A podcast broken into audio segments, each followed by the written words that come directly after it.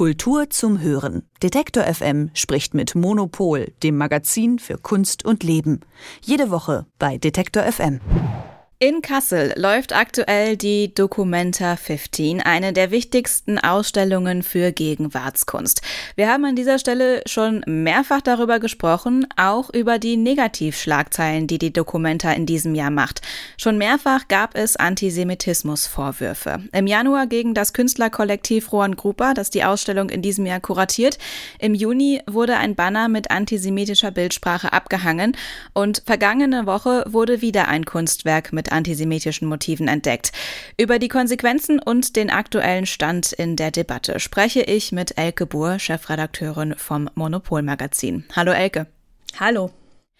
Man könnte sagen, es tut sich jetzt was bei der Documenta. Es wurde ein wissenschaftliches Gremium einberufen, das die Documenta beraten soll und es gibt einen neuen Interimsgeschäftsführer, nämlich Alexander Fahrenholz. Fangen wir mal bei dem an. Ihr habt mit ihm gesprochen. Wo sieht er denn jetzt seine wichtigste Aufgabe? Ich glaube, er sieht seine wichtigste Aufgabe erstmal darin, äh, die ähm, Leute ein bisschen zu beruhigen. Und das Angenehme ist, dass ihm das auch ganz gut gelingt. Also er hat eine sehr, sehr ruhige Art. Äh, er, äh, er steigt nicht auf die Hysterie ein. Er ist auch nicht beleidigt. Und äh, ähm, er schafft es eigentlich sehr gut zu kommunizieren. Und das ist wirklich schon mal äh, die halbe Miete, weil das war wirklich ein ähm, zentrales Versäumnis der vorherigen Dokumentarleiterin oder auch gesamt, äh, wie die Dokumenta sich gesamt dargestellt hat, dass sie es eben nicht geschafft hat, ihre Position mit Ruhe äh, an die Leute zu bringen. Wie hat er denn reagiert, als vergangene Woche wieder ein Kunstwerk mit antisemitischen Motiven gefunden wurde?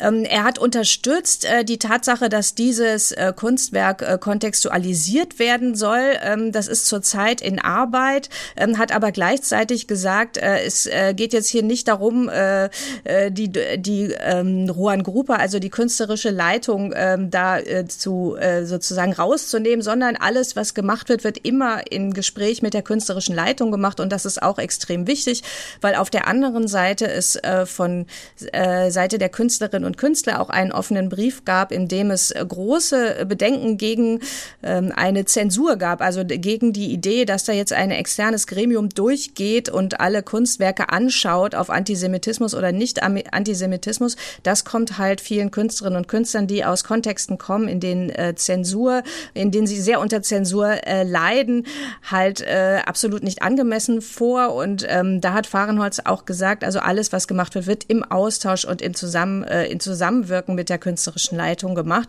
und deren Autonomie soll nicht äh, begrenzt werden. Aber auf der anderen Seite begrüßt er auch, dass es jetzt dieses Beratungsgremium gibt, das seine Arbeit ähm, aufnimmt. Das Beratungsgremium, das ist ein Expertinnenrat aus äh, sieben Wissenschaftlern und Wissenschaftlerinnen. Ähm, welchen Handlungsspielraum haben die denn, wenn du auch schon sagst, es soll jetzt keine Überprüfung aller Kunstwerke geben? Naja, eine Überprüfung aller Kunstwerke wäre ehrlich gesagt ja auch äh, eine recht absurde Idee angesichts der Tatsache, dass diese Dokumenta ja seit Wochen geöffnet ist. Also die, die äh, ist ja öffentlich. Also es ist ja nichts, dass da irgendwas Geheimes äh, irgendwie überprüft werden muss, sondern jeder Mensch kann ja hingehen und sich das alles anschauen. Ähm, und dieser Expertenrat hat ja hoffentlich diese Dokumente sowieso schon gesehen und äh, muss ja jetzt auch nicht da einzeln überprüfen, sondern kann äh, dann vielleicht einfach äh, tätig werden, um diesen ganzen Komplex, äh, der da drumherum ist, äh, aufzuarbeiten. Weil ich glaube, dass äh, an der Art, wie die Debatte geführt wurde, ähm, ja sehr viel zu untersuchen ist, wissenschaftlich auch. Und dass, glaube ich, einfach die Grundlagen da auch mal äh, ähm, behandelt werden können. Also warum, also was ist sozusagen, was ist hier schiefgegangen? Ähm, wie reagiert die deutsche Öffentlichkeit? Was ist sozusagen Medienhysterie? Was ist, ähm, äh, was ist auf der anderen Seite irgendwie soziologisch daran zu sehen? Was ist, äh, welche Antisemitismus-Definitionen gehen da in der Öffentlichkeit durcheinander? Auf welche möchte man sich da ähm, einigen in diesem Expertenrat? Also ich glaube, dass es da vieles zu zu besprechen gibt. Also sowohl von Expertinnenrat als auch von der Seite der Geschäftsführung geht es jetzt vor allem um die Aufarbeitung. Ja, und der Experte, äh, der, der Expertinnenrat steht auch wohl bereit, äh, wenn es äh, weitere Fälle gibt, ähm, wo diskutiert werden soll. Ähm, aber darüber ist jetzt noch nichts gesagt und auch die Kontextualisierung, die da erwartet wird von den betreffenden neuen ähm, neuen Werken, die übrigens keine Werke sind. Also das ist, glaube ich, sehr wichtig zu erwähnen. Das sind keine Kunstwerke, um die es jetzt in dieser zweiten Runde geht, sondern das sind politische Karikaturen aus einer Broschüre von 1988. Also das heißt, das ist weil nichts, was jetzt da an der Wand hing, sozusagen als Kunstwerk, was da von den Kuratorinnen und Kuratoren ähm, als solches gezeigt werden sollte, sondern das sind Dokumente. Ähm, also was man, glaube ich, auch wissen muss. Und ich glaube, deswegen ist auch diese Kontextualisierung so wichtig. Also es ist wichtig zu erklären, was für einen Status haben diese Bilder. Also wenn man sagt, das ist ein Archiv, dann äh, soll dieses Archiv ja dokumentieren, wie zu einer bestimmten Zeit, also vor 35 Jahren, politische Zusammenhänge gesehen wurden. Und das ist sozusagen Teil dessen, was da jetzt auch kontextualisiert werden muss. Und vielleicht muss man auch sagen, diese, diese ähm, Zeichnungen, die da ähm, kritisiert wurden, sind entstanden im Kontext der ersten Intifada. Also es geht äh, da um einen politischen Konflikt zwischen ähm, Israel und den Palästinensern, der damals ähm, sehr, sehr heftig, äh, sehr, sehr heftig war und äh, wo viele ähm, ähm, also wo es viele Opfer gab, vor allen Dingen äh, auf Seiten der Palästinenser natürlich, wo viele Kinder getötet wurden vom äh, israelischen Militär, wo auf der anderen Seite die Palästinenser sehr, ähm, äh, ähm, äh, sehr viel Solidarität erfahren haben, auch aus den arabischen Ländern. Und ähm, das heißt, dass es diese, diese historischen Kontexte sind natürlich auch wichtig, um zu verstehen, wie diese Ikonografie da entstanden ist. Du hast jetzt gesagt, kontextualisiert werden muss. Das heißt, aktuell werden die Karikaturen wie ausgestellt? Kommentarlos oder inwiefern ähm, wird das den Besucherinnen und Besuchern schon eingeordnet? Auf die also auf die Kontextualisierung, also sozusagen auf den, den Zusatz zu der Ausstellung äh, äh, wird noch gewartet. Also das heißt, das ist im Entstehen und wird äh, wohl sehr bald ähm, da ähm, installiert.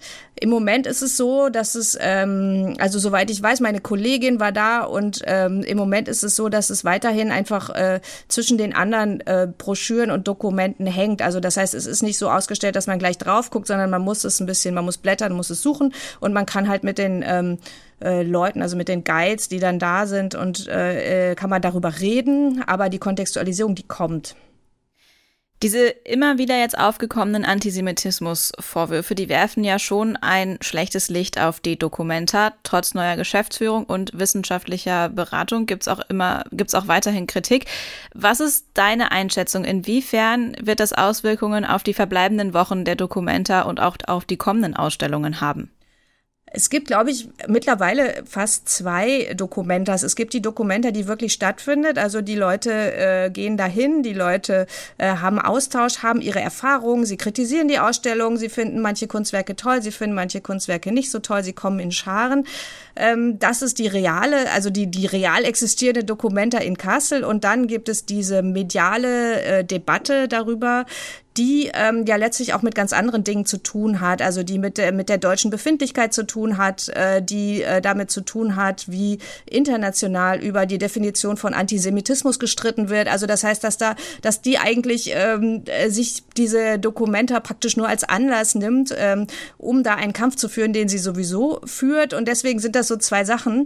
Und ähm, ich glaube, dass, äh, dass das sich auch in der, äh, in der äh, sozusagen in der kunsthistorischen Betrachtung Bewertung dann der Dokumente, also was dann wirklich davon übrig bleibt, da bin ich natürlich selbst auch gespannt. Also ich glaube, dass beide Seiten irgendwie äh, in, die, in die Geschichte eingehen werden. Das eine ist die Erfahrung einer Dokumenta, die sehr anders ist als äh, andere und das andere ist halt diese Diskussion, die uns aber nach Ende der Dokumenta auf keinen Fall verlassen wird, weil ähm, es wird weiter diesen Machtkampf um äh, Institutionen und Künstlerinnen und Künstler in, in Deutschland geben. Wer darf ausstellen? Wie viel Kontrolle haben wir? Äh, welche Position zu Israel dürfen in Anführungszeichen Künstlerinnen und Künstler überhaupt einnehmen, wenn sie in Deutschland ausstellen wollen. Also das ist eine Debatte, die uns ähm, unangenehmerweise, glaube ich, begleiten wird, auch nach Ende der Dokumenta und davon völlig unabhängig. Sagt Elke Buhr vom Monopol-Magazin über die Antisemitismusdebatte bei der Documenta 15. Vielen Dank für das Gespräch. Gerne. Kultur zum Hören. Detektor FM spricht mit Monopol, dem Magazin für Kunst und Leben. Jede Woche bei Detektor FM.